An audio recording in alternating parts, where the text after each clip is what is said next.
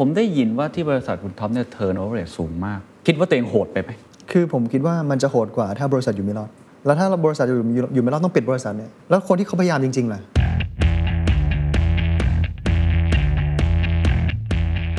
คลังสินค้าขนาดใหญ่ของเราแห่งหนึ่ง มีเจ้าหน้าที่ติดโควิด เพื่อนร่วมงานเราบอกว่าคุณคมสันครับ พวกเราทุกคนเชื่อในสิ่งที่คุณพูด แต่คุณคมสันจะให้พวกเราล้มลงณที่นี่แล้วลุกขึ้นไม่ได้ คุณคมสันถึงจะยอมปิดคลังสินค้าใช่ไหมครับ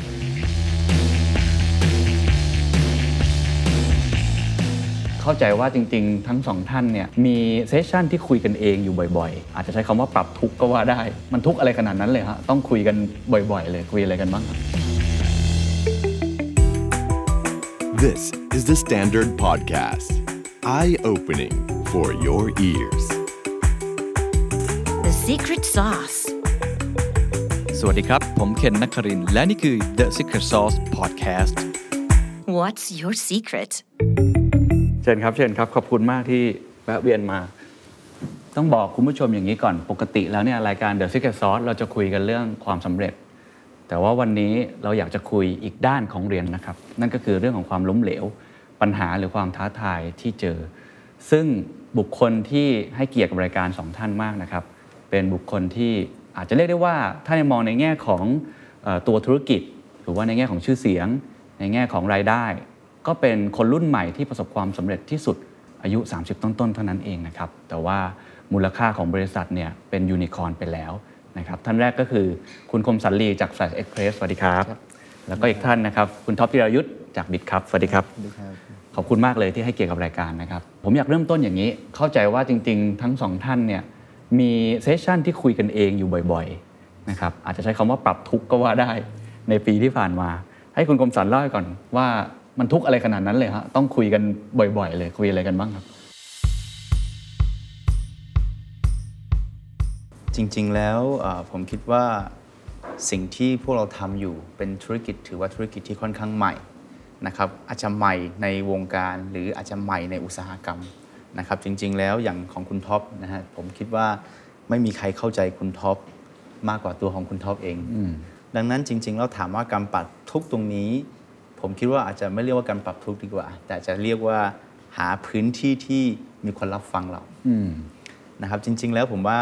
ด้วยสิ่งที่พวกเราทำไม่เคยมีใครทำมาก่อน แล้วยังไม่มีคนประสบความสำเร็จมากพออ ม ดังนั้นยากมากที่เราจะไปเรียนรู้กับท่านอื่นได้ ครับ แต่แน่นอนเชิงของธุรกิจผมเชื่อว่าสามารถเรียนรู้จากประสบการณ์ที่สะสมมาได้ แต่เชิงของสิ่งที่เรากำลังทำไม่ว่าจะเป็นนวัตกรรม หรือเทคโนโลยีใหม่ๆเนี่ยผมว่าเราจำเป็นต้องมีคนรับฟังเรา นะครับผมกับคุณท็อปก็ได้มีโอกาสอ่าแบ่งปันกันนะครับเกี่ยวกับธุรกิจของตนเองสำหรับผมเองผมคงให้คำแนะนำกับคุณท็อปไม่ค่อยได้เลยนะครับเพราะว่าธุรกิจของคุณท็อปนั้นค่อนข้างไฮเทคมากๆสำหรับผมนะ ฮะ ของผมก็เป็นธุรกิจที่เกี่ยวกับโลจิสติกนะฮะก็มีทั้งปรับทุกข์มีทั้ง หาคนรับฟังและสำคัญที่สุดครับมากกว่านั้นคือ การให้กำลังใจซึ่งกันและกัน ครับ คุณท็อปล่ะครับ ปกติเป็นคนตอบเหรอฮะให้คุณคมสันถามคุยอะไรกันบ้างครับ จริงๆจริงๆอยากจะบอกว่าความจริงไม่ใช่นะความจริงคุณคมสันเนี่ยให้ให้คำแนะนำเยอะมาก คือปีที่แล้วเป็นปีที่หนักที่สุด ตั้งแต่ผมทำงานมาครับหนักมาก อืม ๆนะครับอ่าอุปสรรคเข้ามาตลอดเดี๋ยวเดี๋ยวแป๊บเดียวก็ไฟไหม้ฝั่งนู้นเดี๋ยวก็แป๊บเดียวก็ไฟไหม้ฝั่งนี้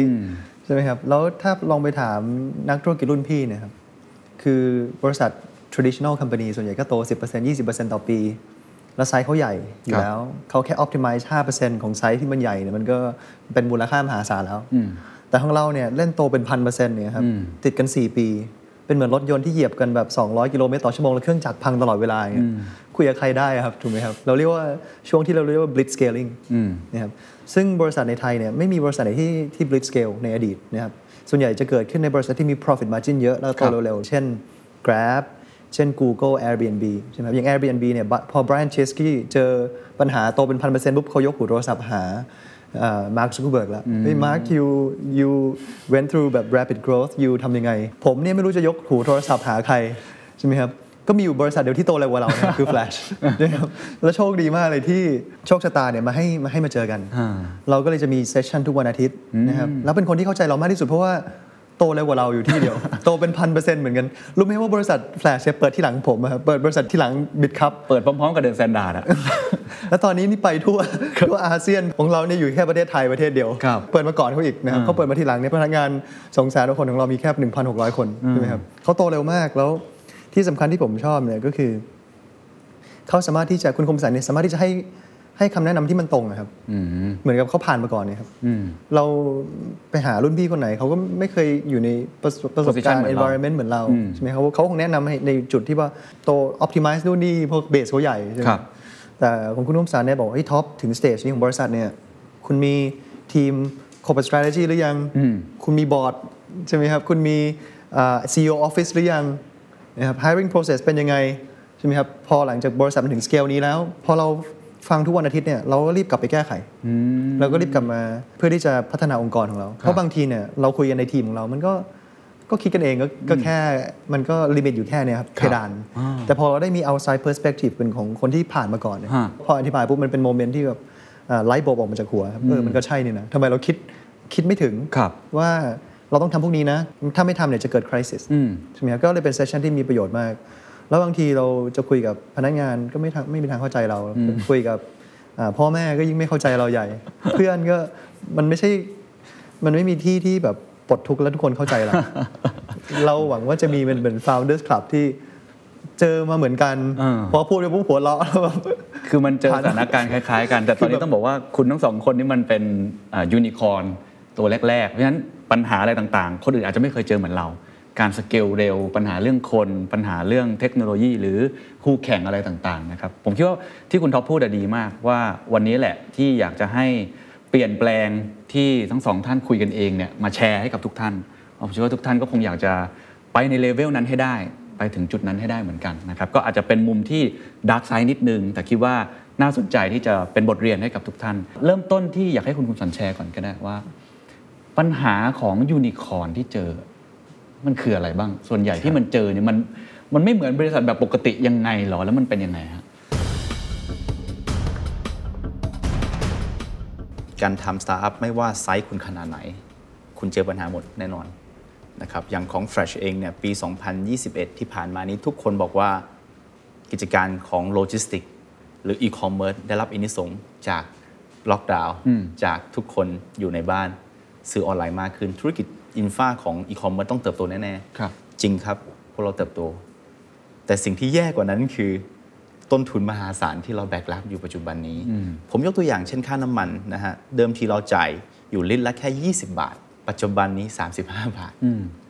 ต้นทุนเพิ่มขึ้นมหาศาล แต่รายได้เราไม่ได้เพิ่มให้กับผู้บริโภคเลย เราลดราคาให้ผู้บริโภคด้วยซ้ำไป อย่างเช่นครับสถานการณ์โควิดที่ผ่านมานี้ คลังสินค้าขนาดใหญ่ของเราแห่งหนึ่งนะครับมีเจ้าหน้าที่ติดโควิด 3-400 นาย คนที่เป็นผู้บริหาร จำเป็นจะต้องเดินทางไปถึงที่นั่น เพื่อไปให้กำลังใจกับเพื่อนร่วมงานเราว่า สิ่งที่เราทำอยู่นั้นมันสำคัญขนาดไหน เพราะจริง ๆ แล้วทุกคนที่ได้รับผลกระทบจากออฟไลน์ เปลี่ยนมาขายของในออนไลน์ในช่วงนั้นมากขึ้น ทุกคนเป็นมือใหม่มีทั้งมือใหม่และมีทั้งมือเก่านะฮะทุกคนต่างพึ่งพาว่าสำหรับผู้ขาย พึ่งพาว่าขายออฟไลน์ไม่ได้มาขายออนไลน์แทน ผู้ซื้อก็เช่นกันจากเดิมทีที่เดินทางไปซื้อได้ ตอนนี้ต้องรอซื้อออนไลน์แล้วก็ส่งของมาที่บ้านเพื่อความปลอดภัยของครอบครัวตัวเอง ดังนั้นหน้าที่ของขนส่งมันไม่ใช่เป็นแค่โลจิสติกธรรมดาแล้ว มันเป็นสาธารณูปโภคที่ทำให้คนอยู่ในสถานการณ์นั้นเราปลอดภัยที่สุด ผมก็ยืนขึ้นบนเวทีที่คลังสินค้าครับพูดกับพนักงานอีก 5 600 ชีวิต เพื่อนร่วมงานเราหลังจากที่ฟังผมพูดว่าโลจิสติกสำคัญแค่ไหน ขอยกมือแล้วยืนขึ้นครับ บอกว่าคุณคมสันครับ พวกเราทุกคนเชื่อในสิ่งที่คุณพูด เราสนับสนุนในสิ่งที่คุณทำ แต่คุณคมสันจะให้พวกเราล้มลงณที่นี่แล้วลุกขึ้นไม่ได้ คุณคมสันถึงจะยอมปิดคลังสินค้าใช่ไหมครับ โอ้โห ณวินาทีนั้น ผมไม่รู้จะตอบกับตัวเองยังไง ผมไม่รู้จะตอบกับเพื่อนร่วมงานผมยังไง แล้วผมก็ไม่รู้จะตอบกับลูกค้าของผมยังไง ที่เขาไว้วางใจเรา อืม พึ่งพาเราในการทำธุรกิจ อืม ผมเสียใจมากครับในวินาทีนั้น ที่ผมดูแลเพื่อนร่วมงานผมได้ไม่ดีพอ ครับ ดูแลลูกค้าผมได้ไม่ดีพอ สุดท้ายครับ ผมตัดสินใจปิดคลังสินค้า ก็เชื่อคือเชื่อคนที่เขาพูดคนนั้น ถูกต้องครับ ผมปิดคลังสินค้าวันแรก จนอีก 10 วันที่ที่เหลือ มีแต่คนด่าผมทั่วประเทศไทยเลยครับ อ่าเห็นพาดหัวว่าคลังแตก ถูกครับ มีผู้บริโภคมากกว่า 3 0 0แสนรายทั่วประเทศได้รับผลกระทบ ครับ จากเหตุการณ์นี้ ผมยอมรับเลยครับว่า ช่วงนั้นเป็นช่วงที่แย่มากๆในชีวิตของผมนะครับที่ต้องมาเจอเหตุการณ์แบบนี้ แล้วผมก็โทษตัวเองมาก ๆ ที่เราไม่ระมัดระวังหรือว่าเราประมาทโควิดมากเกินไป ตอนนั้นทำไมตัดสินใจที่จะปิดครับ ผมฐานะที่เป็นผู้ปกครองของครอบครัวของแฟรชผมต้องรับผิดชอบต่อเพื่อนร่วมงานผมทุกท่านนะครับผมเชื่อพวกเขาก็ต้องรับผิดชอบต่อครอบครัวของพวกเขาอีกครั้งหนึ่งดังนั้นครับสุดท้ายเราปิดคลังสินค้า แล้วก็ผมโชคดีมากเลยที่ผู้ถือหุ้นของเราสนับสนุนเราทุกคนนะครับสิ่งแรกที่เราคิดเลยคือความรับผิดชอบของเราอยู่ที่ไหน ครับ วันนั้นครับเจ้าหน้าที่ของเราทุกคนที่คลังสินค้าปิด ได้รับเงินเดือนทุกคน โดยที่ไม่ได้ทำไม่ต้องทำงาน อยู่ที่บ้านกักตัว ลูกค้าของเราที่เป็นผู้ส่งทุกคนเราให้ส่งฟรีหมดเลย ที่ได้รับผลกระทบ ครับ ผู้รับของเราทุกคนเราให้กิฟต์ไวเชอร์ส่งฟรีเช่นกัน มากไปกว่านั้นนะฮะแค่ระยะเวลา 10 กว่าวัน Fresh ของเราขาดทุนใหญ่ที่สุดในประวัติศาสตร์การ 250 ล้าน แต่ผู้ถือหุ้นของผมทุกคนสนับสนุนผม แล้วผู้บริโภคทุกคนนะครับจากเสียงด่าที่เต็มไปหมดนะครับกลับมาเข้าใจเรา แล้วสนับสนุนพวกเราในถึงวันนี้ เราพลิกกลับมาจากจุดที่แย่ที่สุดขององค์กรนะครับใช้เวลาเพียง 45 วัน กลับมายังจุดเดิมได้นะผมคิดว่าบทเรียนของปี 2021 ที่ทำให้ผมได้รับบทเรียนครั้งใหญ่อีกอันหนึ่งคือ เรื่องของความรับผิดชอบ ผมว่าทุกคนล้วนต้องเจอปัญหา ทุกคนล้วนจะมีจุดที่อ่อนแอ แล้วก็จุดที่ยังแก้ไขได้ไม่ดีพอ ครับ ยิ่งโดยเฉพาะเมื่อกี้ที่เราคุยกันถึงเรื่องของกิจการที่มันโตเร็วมากกว่าเพื่อนๆ จริง ๆ แล้วยากมากที่ผู้บริหารเนี่ยจะมองเห็นว่าข้อที่เราทำไม่ดีพอมีอะไรบ้าง อืมมองไม่ เพ ห็น ราะเรามองเห็นข้อที่ดีเนี่ยเยอะเกินกว่าข้อที่ไม่ดี ครับ แต่แน่นอนสิ่งนี้ก็เป็นสิ่งหนึ่งที่ผู้บริหารทุกคนต้องยอมรับได้ว่า เราต้องปิดตาครั้งหนึ่งในช่วงที่องค์กรเราโตเร็ว ต้องยอม ต้องยอมเพื่อแลกกับการเติบโตที่มากกว่านี้แต่ทางกลับกันมันมีความเสี่ยงอะไรบ้างที่อยู่ในกิจการของเราแล้ว อาจจะทำให้การเติบโตที่เราสะสมมาทั้งหมด สะดุด หายไป ได้ ชั่วค่ำคืนซึ่งการดูแลหรือการป้องกันโควิด ที่ไม่รัดกุมพอ หรือการประมาทโควิด ในครั้งนั้นของผม เป็นเหตุการณ์ครั้งใหญ่เลยครับที่เป็นบทเรียนครั้งใหญ่ของผม ครับ เกือบเลยนะ เกือบที่จะสะดุดใหญ่ ผมคิดว่าถ้าครั้งนั้นเราแก้ไขวิกฤตนี้ไม่ดี ผมเชื่อว่าความเชื่อของผู้บริโภคทั้งหมด ครับ ที่มั่นใจในตัวของเราจะหายไป อ่า เพื่อนร่วมงานของเราที่มาอยู่ในองค์กรของเราเพื่อที่จะหวังว่าฝากชีวิตของเขามาอยู่กับพวกเรา อืม ก็จะหายไป ผมคิดว่าสิ่งสำคัญที่สุดคือการเยียวยา ไม่ว่าฝ่ายของครอบครัวตัวของเขาเอง ครับ แล้วก็คนรอบข้าง ครับ นะครับรวมถึงผู้บริโภคด้วย ขอบคุณครับ เดี๋ยวจะกลับมาคุยอีกครั้ง เมื่อกี้เห็นคุณท็อปก็พยักหน้าพยักหน้า เพราะว่าปัญหาฝั่งนี้คลังแตก คุณท็อปบอกไฟไหม้ ปีที่แล้วปัญหาใหญ่ที่สุดคืออะไรครับ โอ้จริง ๆ หลายปัญหามากๆ ครับ นะครับเอ่อเริ่มต้นปีก็รับน้องเลยใช่ไหมครับ วันที่ 2 มกราคมปีที่แล้วจำได้เลยครับบิตคอย1ล้านบาท อืม เป็นวันแรก คนเข้ามาวันละ 45,000 คนพี่เกณฑ์เคยไปสนามกีฬาใหญ่ๆ ที่เต็มไปด้วยคน ครับ มาวันละสนามอะครับตื่นมาวันลงขึ้นมาสนามอีกอันหนึ่งเต็มไปด้วย 45,000 คนมาใหม่เรื่อย ซึ่งเราไม่เคยคิดว่ามันจะโตขนาดนี้ ๆ มันเป็น mind- mindset ที่ปรับไม่ทัน อ๋อ ในช่วง 2 ปีแรกเนี่ยอ่ามันไม่ใช่ blitz scale ครับ ครับ สองปีแรกคือเราผมจะเรียกว่า war time คือช่วงทำทำสงครามก็คือ การทำสตาร์ทอัพใน 2 ปีแรกคือกระโดดลงหน้าผา แล้วประกอบขึ้นบินได้ทันก่อนที่จะถึงจุดก่อนที่จะถึงพื้นนะครับ เอาตัวรอดอืม คือทำทุกอย่างเพื่อให้มันกำไรให้ได้ให้มันอยู่รอดให้ได้ ซึ่งตอนนั้นก็บีบแม้แต่กระทั่งค่าใช้จ่ายทุกอย่างที่ไม่จำเป็น ถึงจุดหนึ่งที่แบบผมจำได้ว่าเหลือสองเดือนสุดท้ายครับ บิดครับเงินจะหมดทั้งบริษัท โอ้ ต้องต้องไล่พนักงานตอนนั้นมี 80 คน ออกจากเนี่ยแปดสิบครอบครัวเนี่ยตกงาน โอ้ เหลือสองเดือนสองเดือนสุดท้าย พนักงานทุกคนก็ตกใจว่าเฮ้ยคุณท็อปหายไปไหน ฉันจะได้โบนัสไหมปีนี้ปลายมันอยู่ที่ปลายปีพอดีเอ่อไม่เข้าออฟฟิศเลย ผมนี่วิ่งหาเงินแทบตายใช่ไหมข้อเสี่ยงของบิ t ครับตอนนั้นอันแรกก็คือ เราระดมทุนที่มูลค่าสูงเกินไป ในช่วงซีดรัม ครับ รอบแรกสุดเลยเนี่ยเราระดมทุนได้ที่ 525 ล้าน อืม นะครับแลกกับเงิน 67 ล้านบาทก็ 16เปอร์เซ็นต์ ก็ดูเหมือนจะดีนะ ได้เงินเยอะ ไม่ดียังไง ตอนแรกคิดว่าดีครับ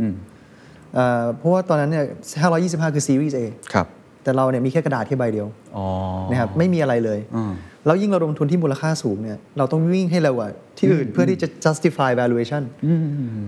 แล้วพอเราโตจากปีแรกมาปีที่ 2 1,000%เนี่ย ก็ไม่พอ ปีที่ 1 มาปีที่ 2 ปีที่ 2 มาปีที่ 3 เนี่ย อีก 1,000%ก็ไม่สามารถที่จะปิด valuation ที่สูงขึ้นได้ จนเหลือสองเดือนสุดท้ายครับ โอ้ มี investor บอกว่าเหลือสองเดือนสุดท้ายใช่ไหม ให้เงินมูลค่า 350 ล้านเอ่อจาก 525เหลือ 350 ล้าน โอ้ ในสตาร์ทอัพเนี่ย5 350 ล้านมันคือดาวน์ราวดาวน์ราวคือมิสทรีตคนกลุ่มแรก มัน valuation มันตกมันทำยังไง เครดิ ให้ ต ทุก ไม่ดีแล้วตอนนั้นนะเออ ใช่ไหมครับ เออ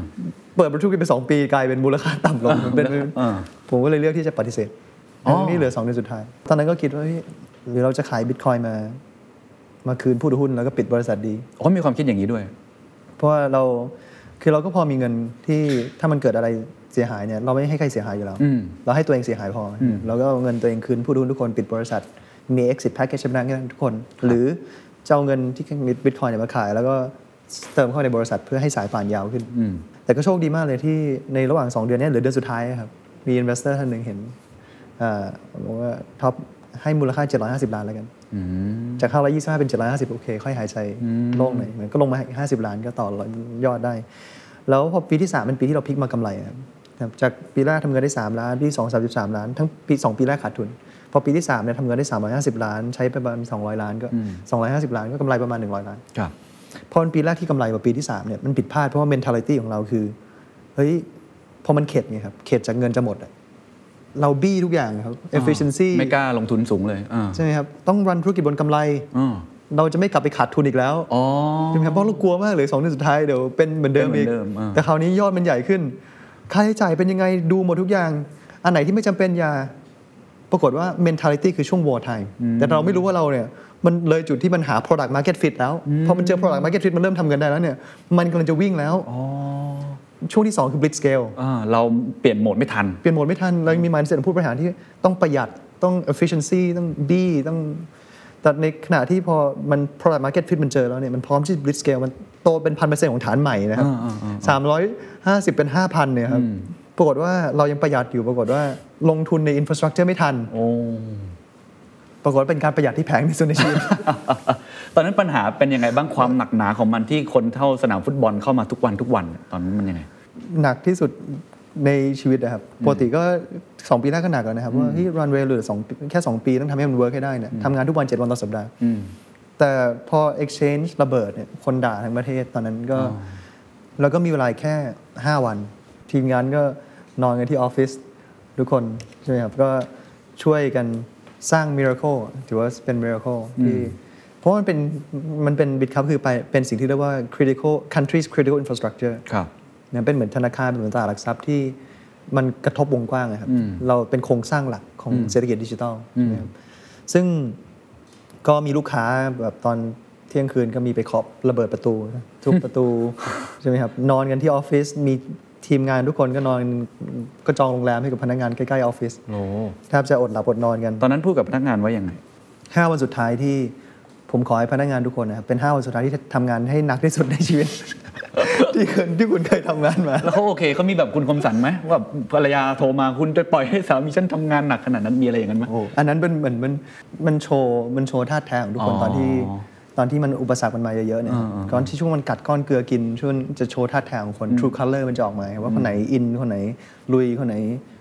เอ่อเต็มที่กับบริษัทแค่ไหน ครับ เรามีมิชชั่นเดียวกันไหมเรามีวิชั่นเดียวกันไหมใช่ไหมครับ ซึ่งตอนนั้นมันเหมือนคือบิตคัพคือวงการเลยครับมันไม่ใช่บริษัทมันคือวงการคริปโตเคอเรนซีดิจิทัลแอสเซทในเมืองไทยเลยครับ ใช่ ใช่ไหมครับมันคือการกู้วงการนะครับ โอ้ ใช่ไหมครับ เพราะตอนนั้นคนก็โอ้โหโวยวายกันมาก ๆ เลยเนาะ ใช่ ข่าวไม่ดีออกมาเยอะมาก หลังจากนั้นก็โตจาก 200 คนเป็น 1,600 คนใน 12 เดือน สรุปคือช่วงนั้นเราทำสำเร็จเราสามารถกู้สถานการณ์กลับมาได้ ใช่ครับ แล้วก็จำได้ว่าเซตอัพกองทุน 100 ล้านเนี่ยครับให้เป็น co- co- customer compensation fund ใครผิดพลาดอะไรก็เดี๋ยวเอาจากกองนี้แหละ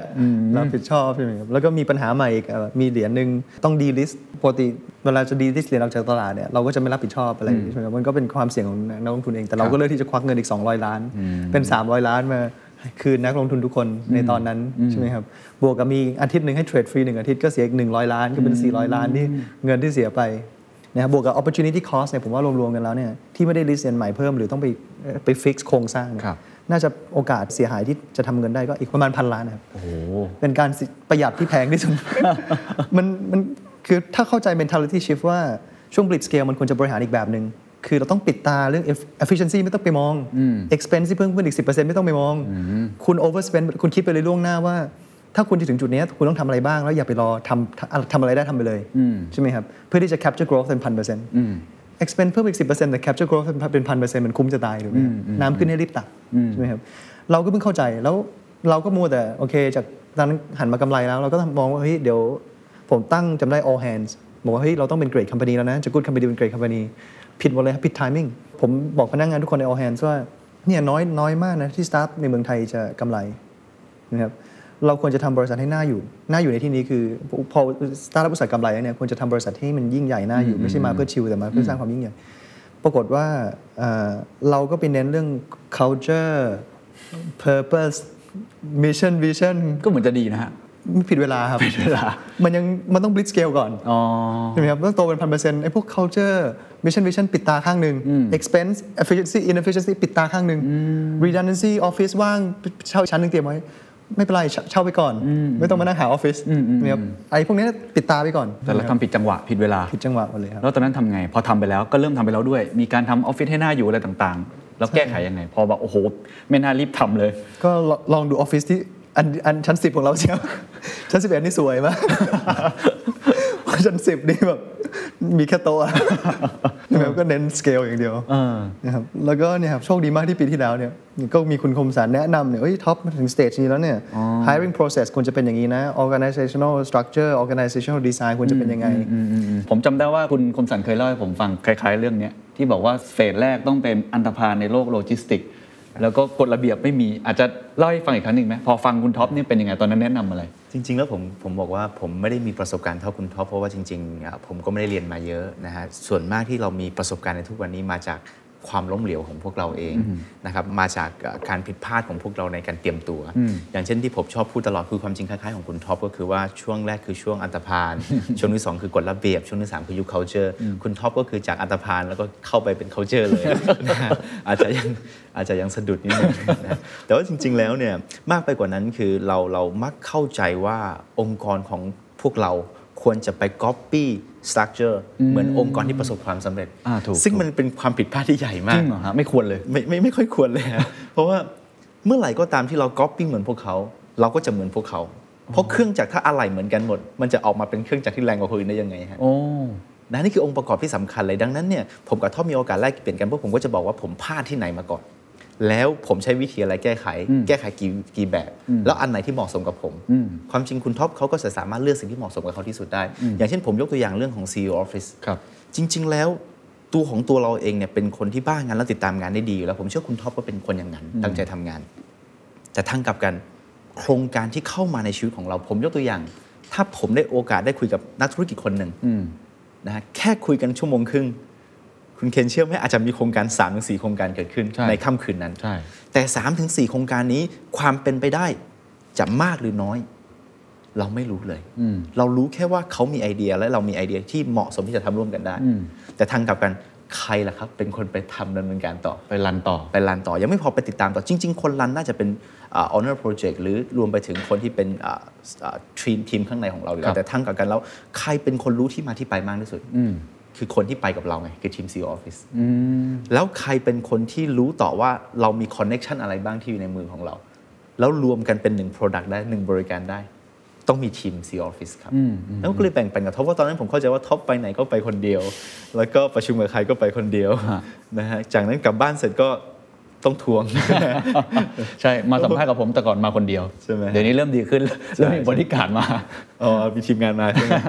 ก็จริง ๆ แล้วก็เลยกลายเป็นว่าผมก็เลยแชร์กับท็อปว่าอ่าโอเค อันนี้คือส่วนของ c Office ที่ต้องมีการเปลี่ยนแปลง แต่ว่าทางกลับกันแล้วจริง ๆ ส่วนมากที่เราคุยกันคือ ถ้าเราเจอวิกฤตแบบนี้ มันมีกี่แบบที่แก้ไขได้ แล้วแบบไหนเหมาะสมกับเราที่สุด ผมผมไม่สามารถบอกท็อปได้เลยว่าอันไหนเหมาะสมกับเขาที่สุด ผมแค่บอกเขาว่าอันไหนเหมาะสมกับผมที่สุด แล้วเขาสามารถปรับใช้ได้ดีที่สุดครับ ครับอาจจะเป็นประโยชน์กับทุกท่านนิดนึง ชวนคุยกันเรื่อง organization design นิดนึง ครับ ผมคิดว่าเป็นสิ่งที่สำคัญมากกับองค์กรที่จะ bid scaling อาจจะเริ่มที่คุณคมสันก่อนว่า โอ้โห เราอย่าไปก๊อปเลยองค์กรใหญ่ ๆ เทคโนโลยีเนี่ยเพราะเขาไม่เหมือนเรา แล้วยิ่งถ้าเราทำเหมือนเขาเนี่ยเราก็เหมือนก๊อปปี้เขาของคุณนี่วางโครงสร้างยังไงตอนนั้น ผมผมคิดว่าจากยุคของอัตภานกฎระเบียบ culture เราเคยบอกว่าลองลงมาเรามีอีกชั้นหนึ่ง คือเรื่องของการบริหาร ช่วงแรกคือความเชื่อใช่ไหมช่วงที่สองคือการติดตาม ครับ ช่วงสุดท้ายคือการแข่งขัน เหมือนกันองค์องค์กรของเราถ้าเราอยู่ในสเตรทไหน เราก็จะควรจะวางโครงสร้างแบบนั้น อย่างเช่นเราอยู่ในช่วงที่ กำลังจะตายหรือไม่ตายคือยุคอัตภานต้องเอาตัวรอด ดังนั้นวิธีการของเราคือทำยังไงก็ได้ให้การตัดสินใจนั้นสั้นที่สุดที่จะสั้นได้ รวดเร็วที่สุดที่เรารวดเร็วจะได้ เพราะฉะนั้นอะไรก็ตามที่รีพอร์ตกลับมาถึงเราได้รีพอร์ตให้หมดถึงที่เราเลยโดยตรงเลย เพื่อไม่ทำให้มันเกิดข้อผิดพลาด ครับ ดังนั้นคนรีพอร์ตของผมอาจจะมี 30 คน 40 คน โอ้ โดยตรงเลย แต่ช่วงที่ 2 ช่วงกฎระเบียบ ทุกอย่างเริ่มเข้าที่เข้าทางแล้ว ทุกคนต้องอยู่ในโครงสร้างแล้วทางกลับกันเราก็ต้องกลับมาคิดว่า การบริหารของพวกเราในยุคของกฎระเบียบ คือยุคของการติดตามนั้นสิ่งสำคัญที่สุดคือเราต้องมีหน่วยงานที่สามารถติดตามได้ว่า แต่ละท่านกำลังทำอะไรอยู่ ครับ ไปถึงที่ไหนแล้ว อ๋อ สำเร็จหรือยัง หน่วยงานที่คุณเรียกว่า ความจริงผมมี 2 ทีม ทีมแรกคือ CEO Office นะครับทีมที่ 2 คือ BD and Strategy อ๋อ โอเค นะฮะ ติดตามสิ่งที่เราวาง direction เอาไว้ว่าทำได้จริงเปล่า ถูกต้องครับ แล้วก็เราไปเจอผู้คน อย่างเช่นผมเจอคุณท็อปก็คุณท็อปอาจจะมีแนะนำไอเดียดีๆมา เราก็อาจจะมาปรับเปลี่ยนในองค์กรเรานะฮะคนเหล่านี้แหละครับเป็นคนที่ติดตาม อ๋อ เราทำให้เกิดขึ้นจริง ครับ นะครับส่วนระหว่างที่มันจะเกิดขึ้นหรือไม่เกิดขึ้นผมก็จะสามารถรับทราบได้ทันทีว่าอันไหนที่เกิด resistance เราจะติดตามงานได้ทันที ยุคที่สามของเราคือยุคของการแข่งขันนะ ซึ่ ฮะ งตอนนี้คือก ฎระเย ปัจจุบันแล้ว ปัจจุบันแล้วก็ทางกลับกันครับ ผมเองก็จะต้องเอาตัวเองออกจากงานให้ได้เยอะที่สุด เพื่อจะไปค้นหาโอกาสใหม่ๆ ผมเคยพูดตลอดเวลาว่าหน้าที่หลักของ CEO คือหาเงิน หาคนและหาโอกาส โอเค หาเงิน ผมเข้าใจว่าเราดมทุนเป็นหน้าที่ที่เราต้องทำอยู่แล้ว หาคนก็คือผู้บริหารเก่งๆ ที่เรารวมไปถึงภายในของพวกเรารวมไปถึงภายนอกที่เชิญเข้ามานะครับหาโอกาส ผมว่าเป็นสิ่งสำคัญมากๆสำหรับผู้บริหารในยุคนี้ของ Fresh ไม่ว่าเราจะไปเปิดต่างประเทศประเทศไหนล่ะคุณจะไปเปิด ไม่ว่าคุณจะไปทำกิจการใหม่กิจการอะไรล่ะที่ควรทำในตอนนี้ ถ้าคุณไปทำเกินตัวสุดท้ายองค์กรเงินขาดเจ๊ง คุณทำไม่ไม่พอดีกับไซส์กิจการของคุณสุดท้ายองค์กรคุณไม่โต คุณก็เสียโอกาสทองไปในยุคนี้ ดังนั้น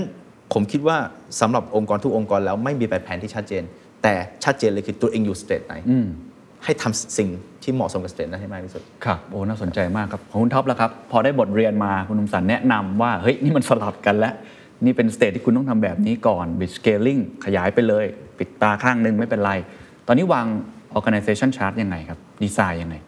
จริง ๆ สิ่งที่สำคัญที่สุดคือ OD คือ organizational design นะครับอ่าในช่วง 2 ปีแรกเนี่ยสตาร์ททั่วไปจะเป็น product design CEO นะครับ product design design product มาหา product market fit นะครับทำยังไงก็ได้ให้ให้มันกระโดดลงหน้าผาแล้วประกอบเครื่องบินให้ทันใช่ไหมหาอะไรให้มันกำไรให้ได้ทำให้มันทำเงินให้ได้มันก็ก็จะโฟกัส obsess กับการสร้าง product อันนี้เสร็จหรือยัง อันนี้เสร็จหรือยังมีฟีเจอร์ตรงนี้มีฟีเจอร์นี้ไหมแล้วเป็นเหมือน dictator ครับทุกๆ คนต้อง report final decision เท่านั้น สั่งซ้ายไปซ้ายสั่งขวาไปขวา เพราะผิดพลาดไม่ได้ใช่ไหมครับเราผ่านมาก่อน เราเคยทำนี่คือเป็นธุรกิจที่ 2 ของเรา เราเราเคยผิดพลาดมาเยอะจะให้ไม่มีเวลามาผิดพลาดอะครับใช่ไหมครับก็คล้ายๆกัน direct report เยอะมาก ตอนนั้นก็จะประชุมแบบทุกวันพุธทุกๆคนที่เป็น C level อะครับ ก็ต้องเข้าไปที่ห้องซาโตชินะครับห้องประชุม แล้วตั้งแต่หนึ่งทุ่มก็คือจะคุยกันถึงตีหนึ่งก็คือจะฟันกันวันนั้น คุยอะไรบ้างครับ ก็ทุกดีซิชันที่ต้องตัดสินใจปัญหาต่างๆในบริษัท โดยที่ decision คุณท็อป ต่างๆ เป็นคนท็อปดาวเลยตัดสินใจให้จอนนั้น ฟันเลยครับ ผมก็จะฟันทุกอันใช่ไหมครับเป็นหลัก ซึ่งเอ่อวันตั้งแต่ 10บโมงเช้าถึง1นึ่ทุ่มเขาก็จะบริหารทีมกันทุกคนนะครับเอ่อผมก็จะ push push push push push ทุกคนแบบ hands on มาก ๆ แบบไมเรียกว่า micro manage ก็ได้ เพราะเราก็รู้ว่าเวลามันจำกัด เป็นเหมือนคนบอกเว ลา ไม่ใช่คนสร้างนาฬิกา มันคนละสเตจกันเป็นคนบอกเวลาเลยนะครับว่ากี่โมงแล้วกี่โมงแล้ว ถ้าไม่มีเรามันก็ไม่ได้นะครับเราดมทุนบอกเวลาอ่าตัดสินใจเยอะมากในช่วงนั้นนะครับ แล้วพอช่วงที่2เนี่ยเราต้องพยายามที่จะเปลี่ยนตัวเองให้เป็นคนสร้างนาฬิกามากขึ้น ให้นาฬิกาเนี่ยมันบอกเวลาให้กับเราใช่ไหมครับเพราะฉะนั้นวิธีการบริหารหรือวิธีการมองบริษัทมันก็เปลี่ยนไป เราจะต้องนะครับทำยังไงให้นาฬิกามันตัดสินใจเอง วิธีการประชุมก็เปลี่ยนไป เมื่อก่อนประชุมทุกวันพุธหนึ่งใน organizational design ก็คือดีไซน์เช่น hiring ดีไซน์เช่นการประชุมการตัดสินใจ information มันจะไหลลื่นยังไง การตัดสินใจมันจะเร็วจะช้ายังไง จะดีไซน์ยังไงเนี่ยพวกเนี้ยเราต้องดีไซน์ให้หมดเลย พอช่วงที่บริษัทเราใหญ่เนี่ยเราก็ต้องเปลี่ยนละเราประชุมกันจันทร์อังคารพุธแทน วันจันทร์ก็เป็น management ที่เขาคุยกันเอง ที่มีแชร์คนหนึ่งที่คอย transmit information ต่อ เมื่อก่อนเราก็ไม่เคยมี corporate secretary team ใช่ไหมครับพอเรามีบริษัทใหญ่ขึ้นวันจันทร์ก็จะมีแชร์ที่เป็น corporate secretary ที่คอยจดมินิทคอย lead discussion facilitate discussion ได้ พอมาปุ๊บวันอังคาร สิ่งที่เข้าคือเป็น excom นะครับ excom ไม่ใช่ management ละแชร์ก็เป็น CEO บวกกับ company secretary คนนั้นที่เข้าคอยที่คอยที่จะอธิบาย intuition ของสิ่งที่ management ตัดสินใจวันจันทร์ ซึ่ง XCOM ก็จะมี external advisor เข้ามาแล้ว เพราะเมื่อก่อนเราตัดสินใจกันเอง เราไม่ได้มีเงินจ้างคนข้างนอกหรอก ก็มี expertise แค่กันเองติดเพดาน เราจะทำยังไงให้เราสามารถที่จะเอา outside perspective เข้ามา ช่วยตัดสินใจได้ แล้ววันอังคารเนี่ยส่วนใหญ่ก็จะเป็นรีวิวละเพราะว่า management ตัดสินใจเป็นส่วนใหญ่ เราก็จะรีวิวอันไหน excom บวกกับ external advisor ที่คนส่วนใหญ่ข้างในก็จะคิดเหมือนกัน แต่พอเรามี ex outside เข้ามามี senior ขึ้นที่ที่ผ่านอะไรมาก่อน ช่วยกัน review decision สามารถ veto กลับไปได้ อ๋อ ใช่ไหมครับ ก็คล้าย ๆ กับที่บอกมีการมอนิเตอร์ที่ชัดมากขึ้น ครับ อ่า ใช่ไหมครับเสร็จปุ๊บวันพุธก็จะเป็นบอร์ดละใช่ไหมครับบอร์ดก็จะมี leadership structure ที่แข็งที่สุดที่เห็นตั้งแต่บริษัทมันเกิดตั้งแต่ตอนแรกเลย co-founders อะไรต่างๆ จะอยู่ในบอร์ด แล้วก็จะ review decision ของ excom ที่มี external advisor มา แล้วก็บวกกับ DNA เก่าขององค์กรที่รู้ประสบการณ์มา แล้วส่วนใหญ่มันจะเกิดสิ่งที่เรียกว่า machine learning คือถ้าสมมติเราวีโต้กลับไปเรื่อยๆเนี่ย management ก็จะเรียนรู้แล้วว่า excom คิดยังไง อ๋อ พอ excom ถูกวีโต้มาเรื่อยๆก็รู้จุแล้วว่าบอร์ดคิดยังไง อ่า สุดท้ายแล้วมันจะกลายเป็นกลายเป็นตัดสินใจแค่วันจันทร์ อ๋อ ทีมสามารถที่จะตัดสินใจเอง แล้วเขา ว่ เริ่มเข้าใจวิธีการ logic คิด ใช่ไหม อ่า มันก็จะเรียกว่า decentralized decision making เมื่อก่อนคือ centralized ใช่ไหม โอ้ก็แต่กว่าจะเกิดได้ต้องใช้เวลานานไหมครับ ที่มันน่าตื่นเต้นของสตาร์ทอัพคือเวลามันไม่นานเนี่ยครับมันเวลามันจำกัดนะครับมันโตเป็นพันเปอร์เซ็นต์เพราะฉะนั้นมันต้องเปลี่ยนวิธีเหมือน 2 ปีคุณเล่นฟุตบอลอยู่ดีๆ คุณต้องเปลี่ยนมาเล่นบาสเกตบอลให้ได้ มันจะต้องเล่นเบสบอลอีกแล้วเปลี่ยนกีฬาไปเรื่อยๆตัวเองเราก็ต้องสเกลตัวเองให้ทันอย่างผมสเกลไม่ทันเนี่ยผิดพลาดมหาศาลนะครับมี mindset ยังเหมือนต้อง optimize อยู่เลยยังต้อง squeeze efficiency อยู่เลยทั้งที่เราไม่รู้ตัวว่าเราอยู่ในช่วง big scale แล้ว คนส่วนใหญ่ก็เลยต้องปรับตัวให้ทันใน startup อันนี้ก็คือหนึ่งใน organizational design วิธีการประชุมจะเปลี่ยนเป็นยังไง วิธีการรับคน ใช่ไหมครับเมื่อก่อนต้อง hire เอ่อ hire ใครก็ได้ถ้าถ้าใครเพราะไม่มีชื่อเสียง เอาเท่าที่ดีที่สุดเข้ามา ช่วงที่ 2 ช่วง blitz scale คือ hire fast hire very fast fire no one ไล่คนออกไม่ได้ เลยเพราะว่า คนไม่พอ ไม่พอจะจะมาไล่เลือกใครไล่ไล่ใครออกมันก็ไม่ไหวใช่ไหมครับปิดตาไปก่อนทนไปก่อน วัฒนธรรมที่ไม่โอเคนู่นนี่ไม่โอเค ปิดตาเดี๋ยวจดไว้ในใจว่าเดี๋ยวเราเรามาคลีนอัพพอช่วง peace time ปุ๊บโอเค hire very slow ละ fire very fast ใช่ไหมมันก็ต้องเปลี่ยนเปลี่ยน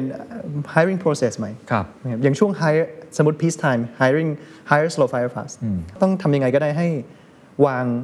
protocol ให้ B player กล้าที่จะรับ A player เข้ามา อ๋อ A player ก็ต้องกล้าที่จะรับ A plus player เข้ามา เพราะเรารู้ว่าบริษัทคือค่าเฉลี่ยของคน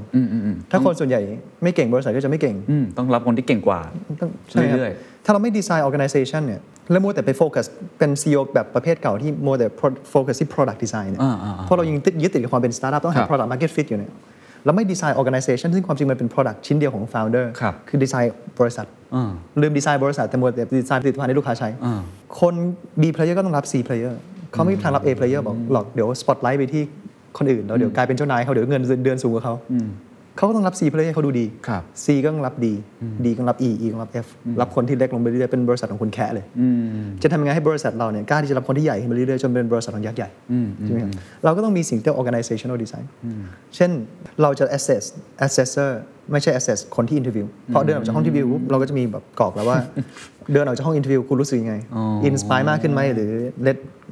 down miserable มากเลยออกจะคุยกับ คือ สัมภา ไป ษณ์ แทนที่จะประเมินคนที่ถูกสัมภาษณ์ประเมินคนที่สัมภาษณ์เขาด้วย ใช่ครับ อันที่สองคือคนที่คุณกำลังจะรับเนี่ยเก่งกว่าคุณอย่างน้อยหนึ่งอย่างคืออะไร โอ้โห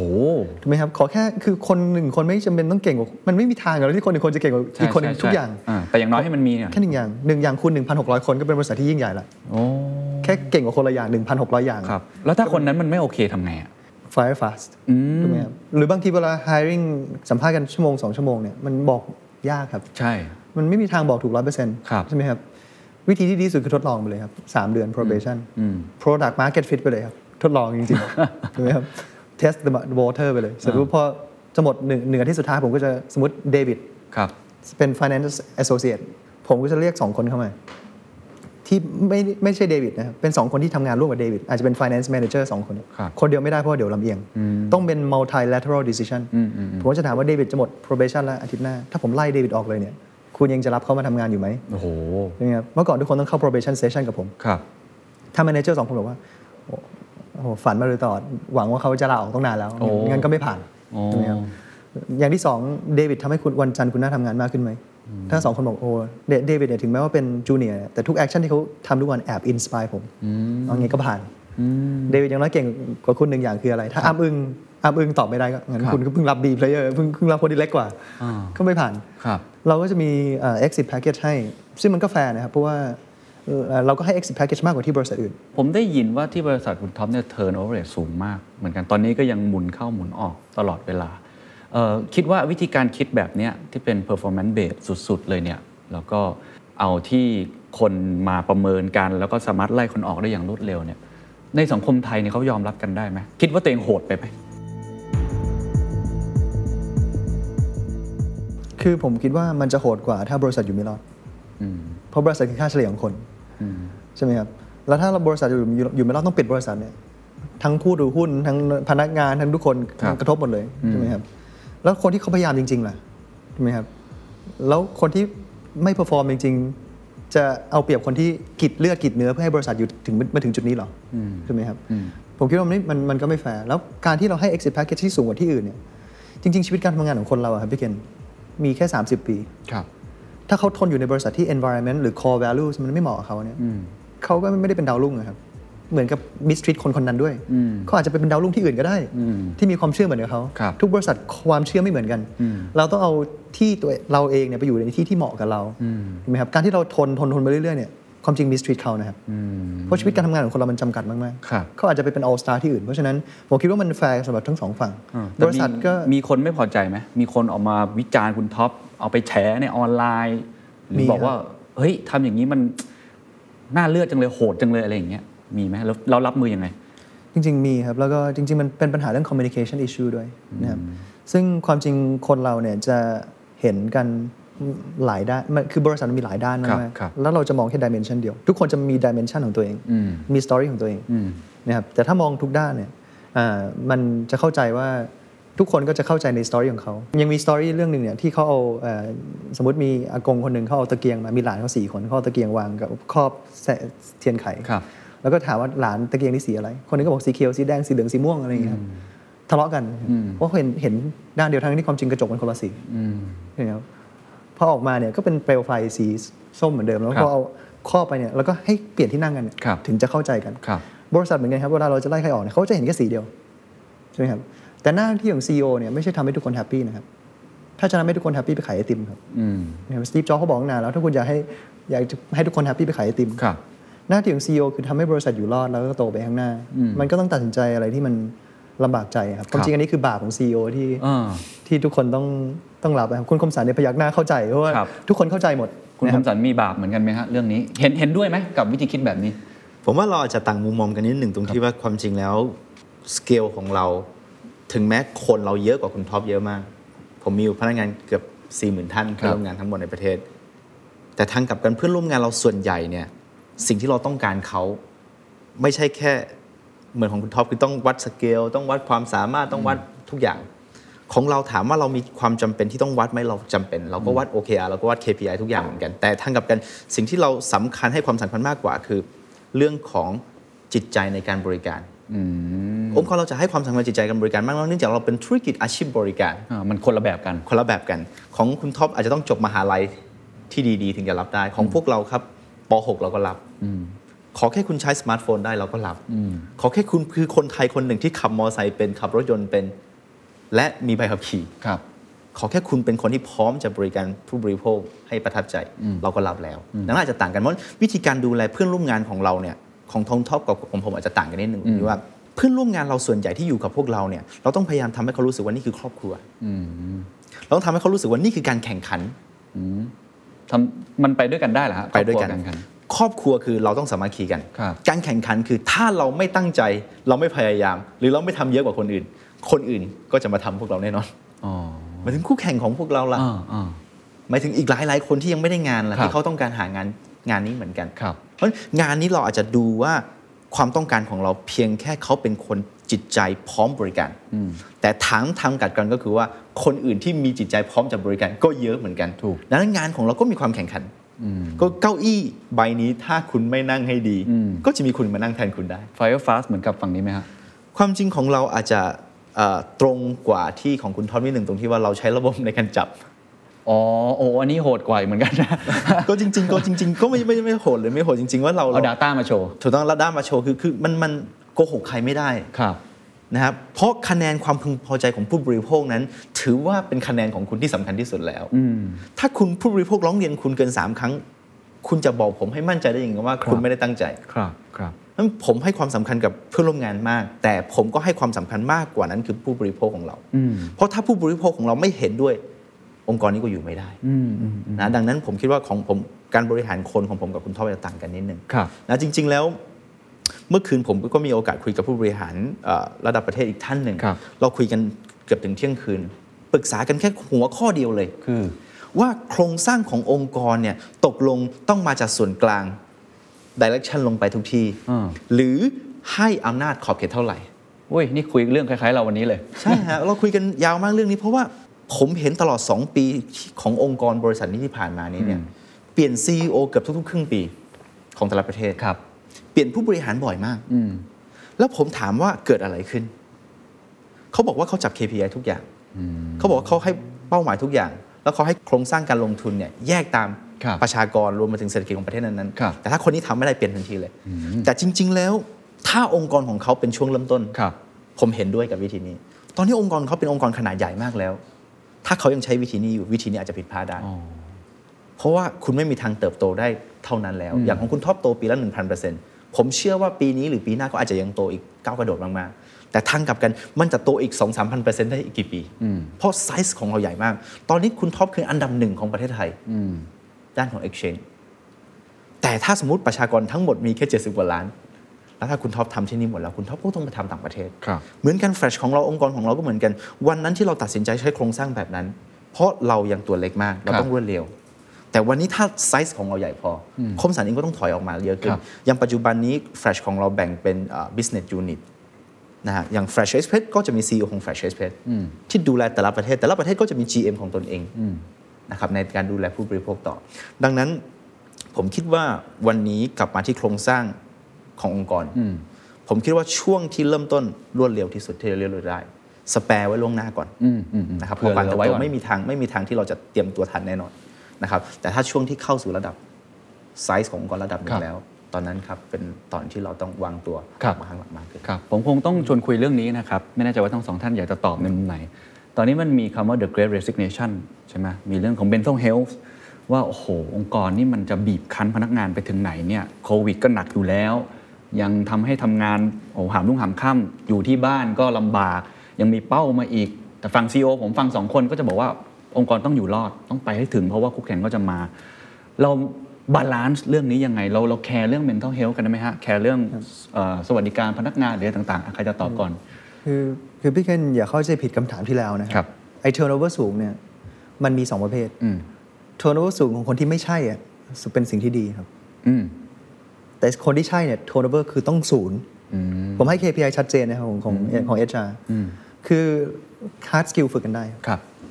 คนเรามีสองแขนสองขา มันฝึกกันได้ ครับ แต่ core values values ของคนมันเปลี่ยนกันยาก อืม มันฝึกมันมันเชื่อความเชื่อของแต่ละคนหรือประเภทของคนเนี่ยใช่ไหมครับ ครับ เพราะฉะนั้นอะไรที่เป็นเราจะเรียกว่าคนที่เป็น bit cover อ๋อ KPI KPI คือ turnover ต้องศูนย์เปอร์เซ็นต์ที่เหลือเนี่ยเราจะเรียกว่าไวรัสค่อนข้าง aggressive เพราะว่ามันจะ spread spread ได้ในองค์กร ฮะ เวลาไวรัสสเปรดคืออะไรครับ ต้องตัดให้เร็วถูกไหมครับไม่งั้นไวรัสก็จะสเปรด อ๋อ เทอร์โนเวอร์สูงไม่เป็นไร ถือว่าเป็นสิ่งที่ดี เข้าใจ ซึ่งตอนนี้คิดว่าตัวเองเป็นยังไงอยู่ turnover ของ bit ครับ คือบิตคัพเพิ่งผ่านจุดที่เรียกว่าบิตสเกลิงนะครับเพราะฉะนั้นเราก็ปิดตาไว้ใช่ไหมครับ เรื่องวัฒนธรรมองค์กรยังไม่ได้เป็นเป็นบิตคัพยังไม่ใช่เกรด c o m p a n y โอเค เป็นกู๊ด c o m p a n y แต่ยังไม่ใช่เกรด c o m p a n y ขออนุญาตถามอยากรู้ว่า bit cover กับเอ่อตัวที่คุณเรียกว่าไวรัสเนี่ย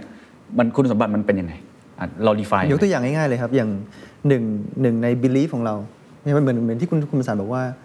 เราต้องเป็น customer obsession company ไม่ใช่ centric นะครับ obsession company ใช่ไหมครับ คลั่งไคล้หลงไหลเลย คือเราต้องเซอร์ไพรส์ลูกค้าครับใช่ไหมครับ De- deliver service ของเราเนี่ยต้คอรั ง บ เซอร์ไพรส์ลูกค้า ครับ สมมติให้ทุกคนเห็นภาพง่ายๆเป็นร้านอาหารแล้วกัน สมมติผมสั่งอาหารนั่งทำงานอยู่ อาหารมาส่ง ผมก็ยังทำงานของผมจนอาหารเย็นแล้ว sorry เรียกพนักงานบอกอาหารเย็นแล้วไปอุ่นให้หน่อย อืม ถ้าพนักงานคนหนึงเดินบอกว่า เอ้าความผิดคุณน่ะ เสิร์ฟอาหารตั้งนานแล้วไม่ยอมกินเอง ด่าลูกค้าอย่างเงี้ย อันเนี้ยควรจะเทอร์โนเวอร์สูงหรือต่ ำใช่ไหมครับ การที่สองโอเคครับ ไปอุ่นให้ อืม แล้วก็เอาอาหารอันเดิมเนี่ยมาให้ ครับ ใช่ไหมครับ อันเนี้ยคือ customer centric ใช่ไหมครับว่าโอเคทำตามลูกค้าขออแต่คนที่3เนี่ยครับคือคนที่เราต้องเก็บไว้คือ turnover คือศูนย์คือลูกค้าบอกอ้าวไปอุ่นอุ่นอาหารให้หน่อยเขาบอกไม่อุ่นอาหารให้ ครับ ทำให้ใหม่เลย ทั้งที่เป็นความผิดของลูกค้านะไม่ใช่ความผิดของร้านอาหาร ต้นทุนเพิ่มนะทำทำให้ใหม่เนี่ย ต้นทุน 2 เท่านะครับ โยนอาหารเก่าทิ้งเนี่ย ครับ แต่เป็นปรากฏว่าลูกค้าคนนี้จะจำร้านนี้ได้ตลอดชีวิตเขา อืมอืม อันนี้เราเรียกว่า customer obsession ครับ ใช่ไหมครับ พวก values พวกเนี้ยมันสอนกันไม่ได้ถูกไหมครับ แล้วเราบอกว่าเราจะเก็บทุกคนไว้แล้ว คนเราสไตล์ไม่เหมือนกันบางคนไม่ใช่ customer centric อย่างเงี้ยครับ แล้วมาด่าด่าลูกค้าเรื่อยๆ บริษัทจะอยู่รอดนะครับพี่เคนถูกไหมครับ เราก็ต้อง let go ใช่ไหมครับ เขาอาจจะไปลุ่งที่อื่นที่ไปทำบริษัทขายเหล็กขายอะไรที่คมัน นละแบบก็ได้ อ่าที่มันเหมาะกับไม่ใช่ต้องบริการลูกค้าถูกไหมครับเขาอาจจะเป็นดาวรุ่งที่อื่นก็ได้ ครับ ใช่ไหมครับสไตล์คนมี value ที่แตกต่างกัน บางคนบอกว่าอ่า here for comfort มาเพื่อ maintain เฉยๆ แต่เราไม่ไม่เหมาะกับบิดครับ เพราะว่าเราเป็น crazy one ครับที่เปลี่ยนเปลี่ยนเปลี่ยนแปลงสังคมผลักดันสิ่งใหม่ ๆ ไม่ใช่ here for comfort แน่นอน คนที่จะมาทำที่บิดครับคือ here here to do great things ใช่ไหมครับ ใครจะมา here for comfort ไปทำที่อื่น เราไม่ได้ here for comfort เรา here to make legacy ครับ miracle อ่า ต้องการทำเป็นคนแรกที่กล้าที่จะทำสิ่งใหม่ ๆ ให้กับประเทศ ครับ พวกนี้มันคือการ select value ของของคนที่ใช่มาทำงาน เพราะฉะนั้นคนที่พอเจอคนที่ใช่แล้วเนี่ยนะครับเขาไม่ได้เจ็บปวดขนาดนั้นครับ เราจะ treat คนที่เป็น one of us เนี่ย อ่า เราเรียกว่าลัทธิเลยครับ โอ้ นะครับยิ่งมันคือลัทธิครับมันไม่ใช่บริษัททั่วไป อย่างวันที่โควิดเกิดครั้งแรกเนี่ยผมบอกพนักงานทุกคนเลยนะครับว่า คนที่เป็นบิดคาร์เบอร์แล้วเนี่ยที่เป็นลัทธิของเราแล้วเนี่ยที่เป็นวันอบัสแล้วเนี่ยถ้าบริษัทไปไม่รอดจริงๆ C level ศูนย์ไม่ได้รับเงินเดือนก่อน เราจะไม่ไล่ใครออกเลยนะครับ ถ้าเป็นวันอบัสแล้ว higher fast ของผมที่แบบเทอร์โนสูงเนี่ยเรา select ใช่ไหมครับคือถ้าเป็นวันอบัสทั้งหมดเนี่ยไม่ไล่ใครออกนะ ครับ เป็นลัทธิเลยซีโอซีแล้วก็ไม่รับเงินเดือน ถ้ายังไม่พอแมเนเจอร์ไม่รับเงินเดือน ถ้ายังไม่พออีกผัดกันเข้ามาคนละสามวัน ประกาศเลยครับ ก่อนตอนนั้น เราก็ไม่รู้ว่าโควิดจะเป็นยังไงกระทบแต่ประกาศไปเรียบร้อยแล้ว คือจะไม่จะไม่ไล่ใครออกแน่นอน ถ้าเป็นลัทธิของเรา เพราะฉะนั้นต้องแยกให้ออกว่าไอ้ทนเวอร์สูงเนี่ยหมายถึงอะไร ครับครับ หมายถึงคนที่ไม่ใช่นะครับ อืม ไม่ใช่เราจะเลือกคนบน core value ครับ นะครับถามว่าบิ t ครับทำงานหนักไหมทำงานหนัก แต่ถามว่าภูมิใจไหมภูมิใจมาก สร้างการเปลี่ยนแปลงมหาศาลในปีที่ผ่านมาโบนัสก็ไม่ได้บีบอะไรขนาดนั้นนะครับ ให้โบนัส 12 เดือนอย่างเงี้ยครับก็ถือว่าสูงกว่าบริษัททั่วไป ครับ นะครับโบนัส 12 เดือน 2 ครั้งต่อปีอย่างเงี้ยครับในปีที่แล้ว ครับ นะครับซึ่งเราก็ไม่ได้มิสทรีตคน แต่เราจะมิสทรีตคนที่ไม่ใช่เพราะเขาก็มิสทรีตเราหรือลูกค้าเราถูกไหมครับ ครับ นะครับเพราะฉะนั้นมันมันคือการสร้างลัทธิเหมือนกัน เข้าใจคือพยายามสร้างคนที่คิดเหมือนเราให้ได้ แล้วอันเนี้ทรีตเขาอย่างดี ในเรื่องของ mental health มีเรื่องมีคอนเซิร์นกันเรื่องนี้เยอะไหมครับ ว่า burn out lying flat อะไรต่างๆ ก็จะมีสิ่งที่คนเอ่อเครียดมากเรื่องนี้เนี่ยเราทำยังไง จัดการยังไงในฐานะ CEO ก็จริง ๆ ปีที่ผ่านมาเราก็จะมีเอ่อแอป ใช่ไหมครับ มีเซอร์วิสมีแอปให้พนักงานทุกคนสามารถที่จะไปคอนซัลท์เรื่อง psychology ครั health บ ความจริงมีทั้ง Food Panda เครดิตให้ สั่งอาหารที่บ้านได้คนละ 3,000 บาท มีอาหารเช้ากลางวันเย็น มีสแน็คบาร์มีกิฟต์บ็อกซ์ทุกๆเดือน ครับ ความจริงเพิร์กเราเยอะมากเลยนะครับ Golden Ticket Silver Ticket ที่จะทำเพิ่ม ผมจะมีทีมปีนี้ครับ จะเป็นสิ่งที่เรียกว่า compensation committee team ที่จะ customize เราเรียกว่า hyper customize compensation incentive ของแต่ละ position ที่ให้ให้ไม่เหมือนกัน โอ้เหรอฮะ และจะเป็นทีมที่คิด perks ใหม่ ๆ ตลอด โอ้ เราค่อนข้างใช้จ่ายกับพนักงาน ครับ ก็ค่อนข้างเยอะนะค ครั รับบ ครับ โบนัสก็ให้สูงกว่าที่อื่นเป็น 12 เดือน เพราะฉะนั้นเราก็จะพัฒนาคือทุกด้านของบริษัทมันต้องพัฒนาไปไปเรื่อยๆ ข้างหน้า ครับ แล้วมันต้องอยู่ในช่วงของบริษัทด้วยช่วงที่ blitz scale เนี่ยมัน here for comfort ได้ยังไงอะครับแล้วที่ความจริงผมชอบคำพูดของคุณคมสันมากเลยว่า พอเราชนะช่วง war time เนี่ยมันคือแค่ battle มันยังไม่ใช่ war แล้วเราปล่อยให้นักรบอ้วนเนี่ยมันจะชนะศึกต่อไปยังไงอะครับใช่ไหมครับเราก็ต้องทำงานกันหนักทำงานกันหนักก็ high reward ครับสำหรับคนที่ใช่ในปีที่ผ่านมา แต่ถ้าเราอยู่ตัวเรา capture growth หมดแล้วเนี่ยในอนาคตอาจจะถึงแบบทำงาน 4 วันต่อสัปดาห์ก็ได้ ใช่ไหมครับ เราอาจจะ hiring เข้ามามากหน่อยอาแต่เราเป็นคนที่ใช่ มีความเชื่อเหมือนกันแล้ คว รับ ไม่ได้เน้น process ต่างกันนะครับ process ที่ช่วงที่เจอ product market fit เราต้องโตให้เร็วเนี่ย ต้องมี process ต้องมี protocol นะครับ ต้องเอิ่มเอ่อ move fast break things อย่าเพิ่งทำอะไรเยอะ แต่ช่วงที่มันอิ่มตัวแล้วเนี่ย ต้องหา S curve ใหม่ใหม่เนี่ย ต้องเอา process ออก เน้น experimentation เน้น creativity ครับ เน้นเวลาพักผ่อนเอ่ออาจจะทำงานสักสี่วันต่อสัปดาห์แล้วมีคนมากหน่อย มันแล้วแต่ช่วงบริษัท เพราะฉะนั้นบิดคัพในอนาคตก็อาจจะไม่ใช่บิดคัพอย่างที่ อ่ามันอยู่ที่สเตจ ส ข เต อ จ ง ข มั อน งบริษัทใช่ครับ เข้าใจครั ผ บ มก็มองเหมือนกันว่าในอนาคตอาจจะทุกคนอาจจะมาทำงานสัก 4 วันต่อสัปดาห์ก็ได้ แล้วก็เน้นแบบ 20%ไปทำอะไรก็ได้ ครับ เวลาอื่น ครับ ที่มันเป็น creativity ที่เขาอยากจะทำแล้วบริษัทก็จะมีมินิเท่าแก่น้อยโปรแกรม เราตั้ง Bit Cup Venture มาเพื่อที่จะลงทุนในสตาร์ทอัพต่าง ครับ ๆ ใช่ไหมครับ เราก็จะลงทุนในสตาร์ทอัพของพนักงานสร้างมินิเท่าแก่น้อยขึ้นมา ก็จะทำงานแค่ 80%อีก 20%ของเวลางานก็ไปทำอย่างอื่นก็ได้แล้วก็ทำงานแค่4วันต่อสัปดาห์มันก็เป็น direction ของอนาคต ครับ แล้วเรื่อง grade resignation นะครับ เราก็เชื่ออยู่แล้วว่าในอนาคตต้องเป็น remote first company คือหลังจากโควิดมาแล้วเนี่ย the way we work มันก็จะเปลี่ยนไป คนจะทำงานออนไลน์กันมากขึ้น บริษัทใหญ่ๆ ไม่ใช่บริษัทที่มี headquarter ใหญ่ ๆ แล้วมีสวนตรงกลางแล้ว แต่เป็นบริษัทที่มีหลาย location แล้ว by default คือทำงานที่บ้าน ครับ เป็น remote first แต่บริ office เนี่ยจะกลายเป็น hot seat ที่อาทิตย์หนึ่งมาเจอกันนะครั้งหนึ่งก็ได้ อืม ก็โรเตทนั่งที่ไหนก็ได้ HR ก็จะเป็นคนที่จัดตำแหน่งนัดเวลากันเข้ามาเจอกันอาทิตย์ละครั้ง ครับ ใครอยากจะไปทำงานสามเดือนที่เชียงใหม่ที่เชียงใหม่ก็มีออฟฟิศให้หรือไม่ก็ทำงานที่บ้าน อืม เบื่อแล้วไปทำอีกสามเดือนที่ภูเก็ต ครับ ก็ทำออนไลน์ก็ได้ แต่ถ้าอยากจะไปเจอกันก็มีออฟฟิศให้ อืม เป็นทีละชั้นอย่างนี้ครับนี่คือเนเจอร์ของบริษัทใหญ่ในอนาคต ครับ ซึ่งเราก็ประกาศไปประมาณปีครึ่งที่แล้วบอกว่าเรากำลังจะ transition เป็น remote first company อืมครับ ของคุณคมสันล่ะครับ พอมีคนมาบอก โอ้โห จะบี้ไปถึงไหนเนี่ยจะโตกันกี่เปอร์เซ็นต์ จริงๆผม แล้ว ว่า ก็ทำงานหนัก เรา ผมผมว่า คิดยังไง ผมว่าปัญหาข้อนี้เป็นปัญหาที่หลงทาง อืม คนพูดปัญหานี้เป็นปัญหาที่หลงทาง ครับ คนทุกคนเกิดมาต้องทำงาน ครับ มันเป็นสิ่งที่เปลี่ยนแปลงไม่ได้ อืม แต่สิ่งที่สำคัญมากกว่านั้นคือทำงานแล้วเพื่ออะไร อืม บางคนเพื่ออาหารสามมื้อ บางคนเพื่อครอบครัว บางคนเพื่อความฝันของตัวเองและความชอบของตัวเอง ผมคิดว่าไม่มีงานไหนหรอกครับที่ไม่เหนื่อย อืม แม้แต่ยืนอยู่เฉยๆยังเหนื่อยเลย ฮะ แต่ทางกลับกันแล้ว คุณค่าที่คุณยืนอยู่เฉยๆก็ตาม หรือคุณเหนื่อยก็ตามเนี่ยคุณพอใจกับคุณค่านั้นหรือเปล่า ถ้าคุณกำลังทำสิ่งที่คุณไม่ชอบเลย คุณไม่รักเลย ค่านิยมขององค์กรเรามีข้อหนึ่งเรียกว่า รักในงานที่คุณทำถ้าคุณไม่รักมันไปได้เลยครับ เพราะคุณไม่มีทางมีความสุขอยู่องค์กรเรา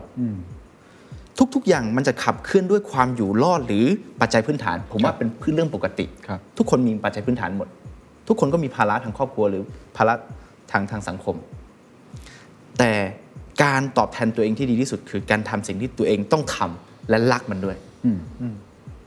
ไม่ใช่มาบอกว่าวันนี้องค์กรเอาเปรียบคุณ อืม อืม อืม คุณต้องถามว่าตัวเองเอาเปรียบตัวเองอยู่หรือเปล่า ตัวของผมเองก็เหมือนกัน ถ้าผมจะบอกว่าแฟชกรุ๊ปรวมไปถึงผู้ถือหุ้นหรือมาถึงบอร์ดของเรา เอาเปรียบตัวของผมเองอยู่ แสดงว่าผมควรลาออกแต่วันนี้ผมกำลังทำสิ่งที่มีคุณค่า สิ่งที่เป็นความฝัน เรารัก เรารัก มั มัน กับมันด้วย อืม เหมือนกันครับเพื่อนร่วมงานของผมในองค์กร ถ้าเขาอยู่กับผมเพราะความอยู่รอด ทุกคนอยากอยู่เพราะความอยู่รอดผมเข้าใจได้ ครับ แต่ถ้าเขาทำแล้วเขาไม่แฮปปี้ผมว่าเขาควรจะไปจากเรา อืม แต่คนที่อยู่ต่อครับ ครับ จะเห็นแสงสว่างทุกคนแน่นอน อืม ทุกคนจะแฮปปี้แน่นอน กับสิ่งที่เขาได้ทุ่มเทกับมัน ครับ และก็เกิดผลงานสุดท้ายอย่างที่คุณท็อปพูดว่า องค์กรที่ดี คนที่ไม่ดีพอจะออกไปเองแต่องค์กรที่ไม่ดี คนดีๆจะออกจากเราไป ดังนั้นเราจะต้องวัดว่าตัวเองกับคนที่ออกไปเนี่ย เป็นคนดีหรือคนไม่ ดีล่ะ จะสะท้อนกลับมาที่องค์กรของเราว่าเป็นองค์กรที่ดีหรือองค์กรที่ไม่ดี โอเค เป็นคำตอบที่เคลียร์มากนะครับ อ่ะ ขอคุยอีกเรื่องหนึ่ง เรื่องสภาพการแข่งขัน หรือว่าในแง่ของทั้งคู่เป็นธุรกิจที่เป็นนวัตกรรมเนาะ innovation ใหม่ เป็นเหมือน new kids on the block ขึ้นโผล่ขึ้นมา คนที่เขาอยู่อยู่แล้ว ทั้งในอุตสาหกรรมเดิม อย่างคุณโลจิสติกเนี่ยเขาก็ โอ้ มาจากไหนเนี่ย รับน้องซะหน่อย หรือว่า เอ๊ะ มาแบบใหญ่โตมากเลยเป็นยูนิคอร์นด้วยนะครับ มีพาร์ทเนอร์ต่างๆ เนี่ยต้องแข่งกันหน่อย ของคุณเองมาเนี่ยก็เหมือนมี regulator ใช่ไหมครับ มีเรื่องของเออ traditional banks ต่างๆ เองก็ตามทีก็มอง หรือคู่แข่งอื่นๆ เองก็ตามทีเนี่ย ตรงนี้คิดว่ามันเป็นธรรมชาติของเกมไหม หรือว่าเราจะรับมือกับมันอย่างไร ให้คุณท็อปตอบก่อนแล้วกัน เพราะว่าปีนี้รู้สึกเป็นปีที่ regulator ก็ค่อนข้างเข้มงวดนะครับ เราคิดว่าเราจะรับมือกับมันยังไง จริงๆ ธุรกิจเราไม่ได้แข่งขันกับ incumbent เลยครับ อืม กับธุรกิจเก่า เรากำลังสร้าง digital infrastructure ครับของโลกใหม่ ครับ นะครับเหมือนกับยุคที่แล้วเนี่ยใน physical economy มันก็ต้องมี infrastructure ครับ เช่นมีธนาคาร มีตลาดหลักทรัพย์ มีอ่าทางด่วนนะครับมีสะพานแต่ infrastructure ของ physical Thailand 3.0 2.0 1.0 ในอีก 10 ปีข้างหน้าเราก็มองว่าเว็บ 3.0 มันจะมาแล้ว AR VR technology metaverse ครับ แล้วเราจะไม่มี infrastructure ที่เป็นดิจิ t a ลหรอ ของ digital economy อืม บิตครับก็เป็นตัวแทนของคนไทยอะครับ สร้างดิจิทัลอินฟ a าสตรักเจอร์ให้กับให้กับประเทศ ในยุค Thailand 4.0 5.0 ที่เราเป็นคนส่วนน้อยที่มองเห็นมันก่อน ครับ ก่อนที่จะไปให้ชาวต่างชาติมาสร้างอินฟ a าสตรักเจอร์สำคัญสำคัญพวกเนี้ยในเศรษฐกิจดิจิทัลที่อยู่ในเมืองไทย ครับ เพราะเราไม่ได้เกี่ยวกับฟิสิก a l หรือธุรกิจที่แล้วเลย มันไม่ใช่คู่แข่งไม่ได้มาแข่งขันอะไรเลยครับ ครับ เราสร้างโครงสร้างใหม่ในโลกใหม่ทั้งหมดเลย อืม นะครับที่มันจำเป็นต้องมีเอ่อแต่ปัญหาตอนนี้ก็คือ regulation มันก็เหมือนทุกยุคทุกสมัยครับตามเทคโนโลยีไม่ทันนะครับมองอนาคตยังภาพยังลางๆยังไม่ค่อยเห็นเท่าไหร่ คือตอนนี้เนี่ยถ้าพูดถึงเว็บ 3.0เนี่ยมันก็จะมีหลาย ๆ เทคโนโลยีที่เข้ามา ถ้าพูดถึงเลเยอร์ที่เราเรียกว่าบนภูเขาน้ำแข็งก่อนแล้วกัน ที่ทุกคนเห็น ที่ ที่อยู่บนภูเขาน้ำแข็งก็คือพวก AR VR เทคโนโลยีหรือ Metaverse ครับ Art- Augmented Reality Virtual Reality ครับ แต่สิ่งที่อยู่ข้างใต้ภูเขาน้ำแข็งเนี่ยคือสิ่งที่บิตคับสร้าง Blockchain NFTs non fungible token cryptocurrency อ่ามีบริษัทอื่นที่สร้างเกี่ยวกับ AI ที่เป็นอยู่ข้างใต้ภูเขาน้ำแข็งกัน artificial intelligence ครับ ใช่ไหมครับ big data data จะมี interoperability cross cross chain กันแล้ว พวกนี้มันอยู่ข้างใต้ภูเขาน้ำแข็ง แล้วสิ่งที่อยู่บนภูเขาน้ำแข็งมันทำงานไม่ได้ ถ้าไม่มีที่อยู่ใต้ข้างใต้ภูเขาน้ำแข็ง ครับ เหมือนยุคที่แล้วอะครับ สิ่งที่อยู่ข้างบนภูเขาน้ำแข็งคือ Facebook Gmail Skype Zoom อันนี้ทุกคนเห็น แต่สิ่งที่อยู่ข้างใต้ภูเขาน้ำแข็งในเว็บ 2.0 เนี่ย มันคือ TCP/IP SMTP protocol เราจะใช้ Gmail ได้ก็ต่อเมื่อเราต้องมี SMTP protocol สิ่งที่อยู่ใต้ภูเขาน้ำแข็ง ฮะ เราจะใช้ Zoom Zoom ใช้ Skype ได้ต้องมี TCP/IP ครับ ข้างใต้ภูเขาน้ำแข็งมันต้องทำงานร่วมกันในเว็บ 2.0 ปัญหาปัจจุบันคือคนยุคนี้เนี่ยใช่ไหมครับเข้าใจว่าภูเขาน้ำแข็งข้างบนกับข้างล่างไม่ได้พึ่งกัน แล้วสนับสนุนสิ่งที่มันเห็นบนภูเขาน้ำแข็งโอ้ AR VR เทคโนโลยีโอ้ Metaverse จะมาเปลี่ยนแปลงโลกตื่นเต้นกันใหญ่แต่สิ่งที่บิตคัพทำเนี่ยมันเป็นโครงสร้างหลักเลยครับของใต้ภูเขาน้ำแข็งที่มันโลกเสมือนมันเกิดไม่ได้ถ้าไม่มีคริปโตเคอเรนซีถ้าไม่มี NFT ถ้าไม่มีบล็อกเชนอีกหน่อยเราโฮโลแกรมเข้ามาเนี่ยอีกไม่ถึงห้าปีมาร์คซูเบิร์กเอสคอนเซอร์วทีฟเอสติเมตผมไม่ไม่ถึงห้าปีอาจจะเร็วกว่านั้น ครับ เรามา hologram มันอะไร human connection จะละเอียดขึ้น จากรูปภาพโฟโต้เมื่อก่อนเป็น text ตัวหนังสือ เป็นรูปภาพเป็นวิดีโอ ครับ เป็นไลฟ์สตรีมมันละเอียดขึ้นใช่ไหมครับอีกหน่อยเป็น hologram งั้นถ้าอีกหน่อยมีท็อปจิรายุทธ์สองคนนั่งหน้าตาเหมือนกันเป๊ะแล้วใครตัวจริงอะครับ อืมก็ต้องเลยต้องมี NFT ก็ต้องมี NFT มี blockchain เพื่อ authenticate DNA ใช่ไหมครับ พวกเนี้ยเป็นสิ่งที่บิตคับทำครับ สิ่งที่อยู่ใต้ภูเขาน้ำแข็งเหมือนกับยุคนี้เราตื่นเต้นว่า Gmail กำลังจะมา ครับ Skype Zoom กำลังจะมา แต่กลัวไอ้พวก TCP/IP SMTP protocol มันไม่ได้ เพราะฉะนั้นมันต้องทำงานร่วมกัน เพราะฉะนั้นหน้าวิชั่นของเรามิชั่นของเราเนี่ยคือต้องวางโครงสร้างให้กับประเทศ ครับ แล้วคิดยังไงครับที่มีคนบอกว่าสิ่งที่บิดครับทำเนี่ย regulator เอ่อรู้สึกว่ามันอาจจะมีการเก็งกำไรเข้ามา มันอาจจะมีคนที่เข้ามาทำรักพูลหรือว่าปั่นหุ้นปั่นคับเหรียญคับพุ่งขึ้นลงอย่างรวดเร็ว หรือว่าในมองมองบางคนก็บอกว่าเฮ้ยบิตคอยไม่ใช่เงิน สิ่งที่กำลังจะทำตอนนี้เป็นการต้มตุนหลอกลวง คือเราได้ยินคำนี้มาสักระยะหนึ่งอยู่แล้วนะ คุณมองยังไงกับแบงก์ชาติเองกรตเองอะไรต่างๆ มันทำงานร่วมกันได้ไหมปณีกนอมกันได้ไหมหรือว่าตอนนี้มันเป็นยังไงฮะ ถ้าผมถามกลับนะอีเมลเนี่ยทุกวันนี้ผมได้รับอีเมลหลอกลวงจากเจ้าชายแอฟริกามาขอเงิน อย่าไปยุ่งกับอีเมลเป็นสิ่งที่ไม่ดีเราจะตอบยังไงดีอะครับรถยนต์อยาเลยเดี๋ยวมันทับคนตายแต่คนไม่ได้ใช้ทางด้านนั้นไงครับเขาไม่ได้เอารถไปชนคนตายเขาไม่ได้เอาค้อนไปทุบคนเขาเอาค้อนไปสร้างบ้าน รถยนต์ให้ขับเคลื่อนเร็วขึ้น ครับ ถ้าเราใช้มันถูกทางเนี่ยมันสร้างสิ่งใหม่ที่มนุษย์ไม่เคยทำได้ในอดีตมนุษย์เราไม่เคยเปลี่ยนกลางคืนเป็นกลางวันได้จนกระทั่งเราคิดคนไฟฟ้าได้ ครับ มนุษย์เราไม่เคยวิ่งเร็วกว่าม้าได้จนกระทั่งเราคิดคนรถยนต์ได้ เพราะฉะนั้นไอ้พวกบล็อกเชนไอ้พวกคริปโตเคอเรนซีเนี่ยมันปลดล็อกศักยภาพใหม่ ๆ ที่มนุษย์เราไม่เคยทำได้ในในอดีตนะครับอย่างในอนาคตเนี่ยเทรนด์อีกอันที่ใหญ่มากคือ nano entrepreneurship ที่ทุกคนทำงานที่ไหนก็ได้ ครับ ประเทศไทยเนี่ยมีทั้งภูเขาสวยทะเลสวย เราจะปิดโอกาสประเทศเราอีกแล้วเหรอครับ ที่ the new wealth เนี่ยจะไม่ได้มาจากวงการการเงินแล้ว แต่ ครับ จะมาจาก nano entrepreneur ครับ ที่จะชาร์จเป็น nano contract สมมุติผมเป็นกราฟิกดีไซเนอร์ผมนั่งที่ภูเก็ต นั่งที่เชียงใหม่ ผมใช้เวลา 10 นาทีดีไซน์แบรนด์ให้กับบริษัทในอเมริกา ผมชาร์จแค่ 5 ดอลลาร์ เป็น nano contract อีก 10 นาทีผมไปให้บริการในให้กับบริษัทในอินโดนีเซีย ในฟิลิปปินส์ชาร์จแค่ 5 ดอลลาร์ ยุคที่แล้วโอนเงิน 5 ดอลลาร์ข้ามประเทศได้ไหมครับโอนไม่ได้เพราะว่าค่าธรรมเนียมมันก็สูงกว่า 5 ดอลลาร์แล้ว ครับ แต่พอยุคนี้พอคริปโตเคอเรนซีมาเนี่ยมันปลดล็อกสิ่งที่เรียกว่า micro payment มันทำให้เราเนี่ยโอนเงิน 5 ดอลลาร์ข้ามประเทศได้แล้ว มันคือ new wealth ที่จะไหลเข้ามา แล้วถ้าเราจะไปกลัวเนี่ย new wealth พวกนี้ไม่เข้าประเทศไทยหรอกครับ ถ้าเขาบอกว่าเขาไม่ได้กลัวครับ แต่เขารู้สึกความเสี่ยงมันเยอะเกินไป เราค่อยเป็นค่อยไปได้ไหม คุณไม่จำเป็นต้องรับผิดชอบกับเรื่องความเสี่ยงที่คุณสร้างมาเลยครับสิ่งที่คนอาจจะล้มละลายเลยต่างๆ กับเหรียญที่วิ่งกันแบบนี้ หรือการที่จะทำงานยังไงให้มันเกิดความร่วมมือกันจริง ๆ ไม่ใช่คุณโตอยู่คนเดียวอะไรอย่างเงี้ยจะตอบให้ยังไงอะสิ่งที่คุณทำก็มีความเสี่ยงเยอะมากเหมือนกั ทุ น กใช่ครับทุกอย่างมันจะมีเหรียญทั้งสองด้าน ครับ เพราะฉะนั้นอ่าผมก็จะบอกทุกคนในบริษัทว่าเราไม่ใช่เทคโนโลยี company เราก็ไม่ใช่ financial company ถ้าเราบอกว่าเราเป็นเทคโนโลยี company คืออะไรครับ คือ move fast break things เหมือน Facebook ครับ move fast break things ขอโทษทีหลัง apologize later ทำมันไปก่อน financial company คืออะไรครับ อยู่ใน compliance ครับ อยู่ในกรอบช้ามากโลกมันเปลี่ยนในเรทที่ยกกำลังแล้วตอนนี้ใช่ไหมครับเราบอกเราเป็น fintech company ใช่ไหมครับ เราไม่ move fast ไม่ break things เพราะว่าเก็บลูกค้าเก็บเงินกับเราเยอะมาก เรา move fast break things ไม่ได้นะครับเราจะไปช้าแบบกว่าจะเปลี่ยนกฎหมายทีก็ไม่ทันโลกอื่น ครับ ถูกไหมครับ เราก็ต้องหาตรงกลาง regulation มันก็ต้องเป็นแบบ fintech regulation ไม่ใช่ financial regulation ไม่ใช่ technology regulation แต่เป็น fintech regulation ต้องหา sweet spot ต้อง balance ให้ได้ เหมือนสะพานนะครับ ครับ บิตคัพเป็นเหมือนสะพานที่เชื่อมระหว่างโลกเก่ากับโลกใหม่ ครับ สิ่งที่เราทำฟินเทคเนี่ยเป็นเหมือนสะพาน สะพานมันต้องแข็งแรงทั้งสองด้านใช่ไหมครับถ้าขาด้านใดด้านหนึ่งมันไม่แข็งแรงเนี่ยสะพานมันก็ไม่ไม่บาลานซ์ ครับ ใช่ไหมครับเพราะฉะนั้นทั้ง old world new world ต้องแฮปปี้ใช่ไหมครับ คุณกังวลไหมครับว่าจะถูกมองเหมือนมาร์คแล้วก็เบิร์กที่ด้านหนึ่งก็มูฟฟาสมาก แต่ในขณะก็จะมีคนบางกลุ่มเนาะออกมาเรื่องของอ่า Data Privacy เรื่องของเอกสารที่หลุดออกมาว่าเขาเนี่ยไม่ได้แคร์เรื่องพวกนี้ คือถ้ามองใน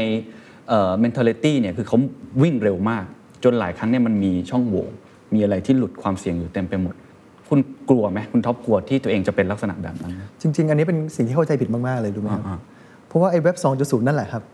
คือปัญหาเว็บ 2.0 คืออะไรครับ ก็คือเดี๋ยวอธิบายแบ็กกราวด์คร่าวๆเว็บ 1.0 เนี่ยคือ one way communication เป็นเหมือนหนังสือพิมพ์ ฮะ ที่มันฟิกซ์เวลาว่าเราภาษาอังกฤษเรียกว่า static page ที่คนทั้งประเทศเห็นในในหน้าเดียวกัน ครับ แต่ interact กันไม่ได้มันเป็น read only ครับ one way communication infrastructure ในยุคนั้นก็คือพวกโมเด็มโทรศัพท์บ้านต่ออินเทอร์เน็ตเสียงดัง ๆ private server ที่มันเอ่อที่ใช้ในการโฮสต์ ครับ เว็บไซต์มีคอมพิวเตอร์เครื่องใหญ่ ๆ ในการเข้าถึง นั่นคือ 1990 ถึงปี 2000 พอปี 2000มาปี 2010 มาปี 2020 เนี่ยมันคือเว็บ 2.0 เว็บ 2.0 คืออะไร คือ two ways communication นะครับ two ways communication คือ read and write user generated content ที่ทุกคนเหมือนพันทิปเหมือน Facebook ที่ทุกคนสามารถคอมเมนต์อ่านปุ๊บให้ความคิดเห็นเด็ก ครับ อายุ 13 เขียนบล็อกโพสให้คนอ่านทั้งโลกได้ นี่คือเว็บ 2.0 infrastructure ในเว็บ 2.0 ก็คือ cloud computing ที่มาแทนที่ private server มือถือที่อ่านได้ทุกที่ทุกเวลาเนี่ยมาแทนที่คอมพิวเตอร์ 4G อินเทอร์เน็ตนะครับ 5G อินเทอร์เน็ตที่มาแทนที่โมเด็มซึ่งโซเชียลมีเดียก็จะไม่ใช่ static page แล้วแต่เป็น dynamic page ใช่ครับ แต่ข้อเสียของของยุคเว็บ 2.0 เนี่ยคือ data privacy แล้วก็ database ที่มัน centralized ทุกวันนี้ Facebook ไม่มีทางแชร์ data กับ Google ไม่มีทางแชร์ data กับ Microsoft และ Mark Zuckerberg ก็ถูกเรียกเข้าไปใน Congress มหาศาลเลย ใช่ ว่าเขา abuse privacy ของลูกค้า เพราะว่ามันคือ centralization ของ database แต่เว็บ 3.0 มันจะไม่ใช่ครับ เว็บ 3.0 อย่างแรกเลยคือ เอาแค่ข้างหน้าบนบุคอน้ำแข็งก่อน อินเทอร์เน็ตมันจะไม่ใช่ 2 dimension ครับ ไม่ใช่ 2D แล้ว ผ่านมือถือหรือผ่านคอมพิวเตอร์ละหรือผ่าน smart watch ไม่ใช่ละมันจะมีสิ่งที่เรียกว่า IoT Internet of Things มันจะมีสิ่งที่เรียกว่าแว่นตา ไม่ใช่สังคมก้มหน้านะแต่เป็นสังคมสายแว่นตา แล้วอินเทอร์เน็ต experience ของมันมันคือ 3 dimension 3 3 dimension 3D ที่สามารถที่จะมีเห็น expression เห็น feeling hologram ได้แล้ว และไอ้สิ่งที่อยู่ใต้ภูเขาน้ำแข็งเนี่ย data เนี่ยมันจะอยู่บน blockchain นี่คือบิตคัพเลยครับ สิ่งที่เรากำลังผลักดันให้ประเทศเนี่ยคือ Data มันอยู่ในบล็อกเชน ครับ แล้วมันมีสิ่งที่เรียกว่า interoperability แต่มันก็จะมี privacy ด้วยทำให้ Data มันมี interoperability property คือมัน cross chain ได้แล้ว ครับ แล้วมันก็ decentralize แล้วทุกคนมาเป็นเจ้าของอินเทอร์เน็ตร่วมกัน ไม่ใช่ Facebook เนี่ยใหญ่เกินไปเป็นเจ้าของอินเทอร์เน็ตไปแล้ว Google ใหญ่เกินไปเป็นเจ้าของอินเทอร์เน็ตไปแล้วในยุคเว็บ 2.0 ในเว็บ 3.0 เนี่ยทุกคนสามารถที่จะมาถือเป็นเป็น protocol token แล้วเป็นเจ้าของ network ร่วมกันใช่ไหมครับหรือจะเป็นเจ้าของ decentralized application ครับ ในการถือ application token โดยการมันคือ decentralized internet คือบิตครับจะไม่ too big to fail ขนาดนั้น โอ้ความจริงเราวาง infrastructure พวกเนี้ยให้กับประเทศนะครับที่อีกหน่อยเนี่ยไม่อยากหรอกครับให้เมืองไทยเป็นเจ้าของ application store ครับรู้ไหมครับว่าคนที่ผมเคยพูดวิดีโอหนึ่งเป็น5 layer ของธุรกิจ ครับ business model ครับ ที่อันที่หนึ่งคือ content อันที่สองคือ product services อันที่สามคือ platform business อันที่สี่คือ mega platform หรือ ecosystem อันที่ห้าคือ operating system อาทิตย์ที่ผ่านมา social media app สี่ตัวหุ้นตกมหาศาลเพราะว่าไอ operating system ประกาศกฎใหม่ ใช่ใช่ คนที่ powerful ที่สุดที่ Facebook กลัวคือ iOS ครับ ต้องมีกฎคอนเซนต์ก่อนยอมรับให้เขาถึงข้อมูล จบเลยธุรกิจ Facebook ที่เป็นแพลตฟอร์ม business ครับ ยิ่งเราไล่ขึ้นไปเรื่อยๆเนี่ยอำนาจในการกำหนดตลาดยิ่งเยอะ monopoly power ยิ่งเยอะ ตอนนี้ Google เป็นเจ้าของ Google Store Google Play Store Apple เป็นเจ้าของ iOS ใช่ไหมครับเขาเป็นเจ้าของ operating system ที่ให้คนมาสร้างเป็นแอปพลิเคชัน on top แล้วในอนาคตเรารู้ว่าโลกกำลังจะไปถึงแบบ decentralized internet ทำไมเราไม่อยากจะเป็นเจ้าของ decentralized application store ที่บิตคัพพยายามจะสร้างคือบิตคัพเชน ครับ ให้ทุกคนมาสร้างเป็น D apps ข้างบนได้ decentralized application พวกนี้คือธุรกิจระยะที่อย่าง Bitcup Exchange คือ platform business พอมี NFT มี Bitcup Academy รวมกันเนี่ยมันคือ mega platform หรือ multiple blockchain ครับ network ไอ้ระยะที่ 5 เนี่ยมันคือ operating system ซึ่งเราตั้งใจจะเป็นถึงจุดนั้นให้ได้อืม ที่เราเป็นกลุ่มคนที่เข้าใจว่าโลกอนาคตใน new economy มันไม่ควรจะทำ content หรือ product services ที่มันตัดราคากันเป็น red ocean ครับ นะครับ monopoly power มันมันไม่มี monopoly power profit- profit margin มันเล็กลงเรื่อยๆ ทุกปี เราควรจะทำ layer ที่ 3 4 5 ขึ้นไป ลองดูประเทศที่พัฒนาแล้ว ครับ ทุกประเทศที่พัฒนาแล้วเนี่ยบริษัทที่เข้าตลาดหลักทรัพย์ที่เป็น top 10 top 20เนี่ย เป็นบริษัทที่ทำเลเยอร์ที่3 4 5ขึ้นไปหมด ไม่มีใครทำเลเยอร์ที่2กับเลเยอร์ที่ 1 แล้ว อืม เพราะฉะนั้นถ้าเมืองไทยจะหลุดจากกับดักรายได้ปานกลางได้เนี่ย ครับ เราต้องเข้าใจโลกอนาคตนะครับว่าธุรกิจของโลกอนาคตมันควรจะเป็นยังไง อืม เราเนี่ยเป็นกลุ่มที่พยายามจะวาง infrastructure ของเว็บ ครับ 3.0 มี business model ที่จะให้คนไทยเนี่ยสามารถที่จะปรับตัวได้ว่าเฮ้ยยุคที่แล้วเนี่ยโอเค เราสร้าง e-commerce ไม่เป็น เราสร้าง ride sharing app ไม่เป็น แต่ในอนาคตเนี่ยมันคือธุรกิจใหม่ที่สังเกตว่าทุกๆ trans- transition นะครับมันจะไม่ไม่หลุดออกมาจากบริษัทเก่าไม่สามารถที่จะ transform ได้ในเว็บ 1.0 ส่วนใหญ่ก็จะไม่รอดมาในเว็บ 2.0 Facebook เกิดในเว็บ 2.0 อืมอืมอืม นะครับแล้วพอเว็บ 3.0 เนี่ยก็มีพวก Coinbase พวก FTX ที่มันไม่ใช่ Binance ที่มันไม่ใช่ Facebook ที่หลุดออกมาเป็นเป็นเป็นเวฟใหม่ ครับ เราเนี่ยเป็นตัวแทนของเวฟใหม่ อืม ที่จะใหญ่กว่าเวฟเก่ามหาศาล ครับ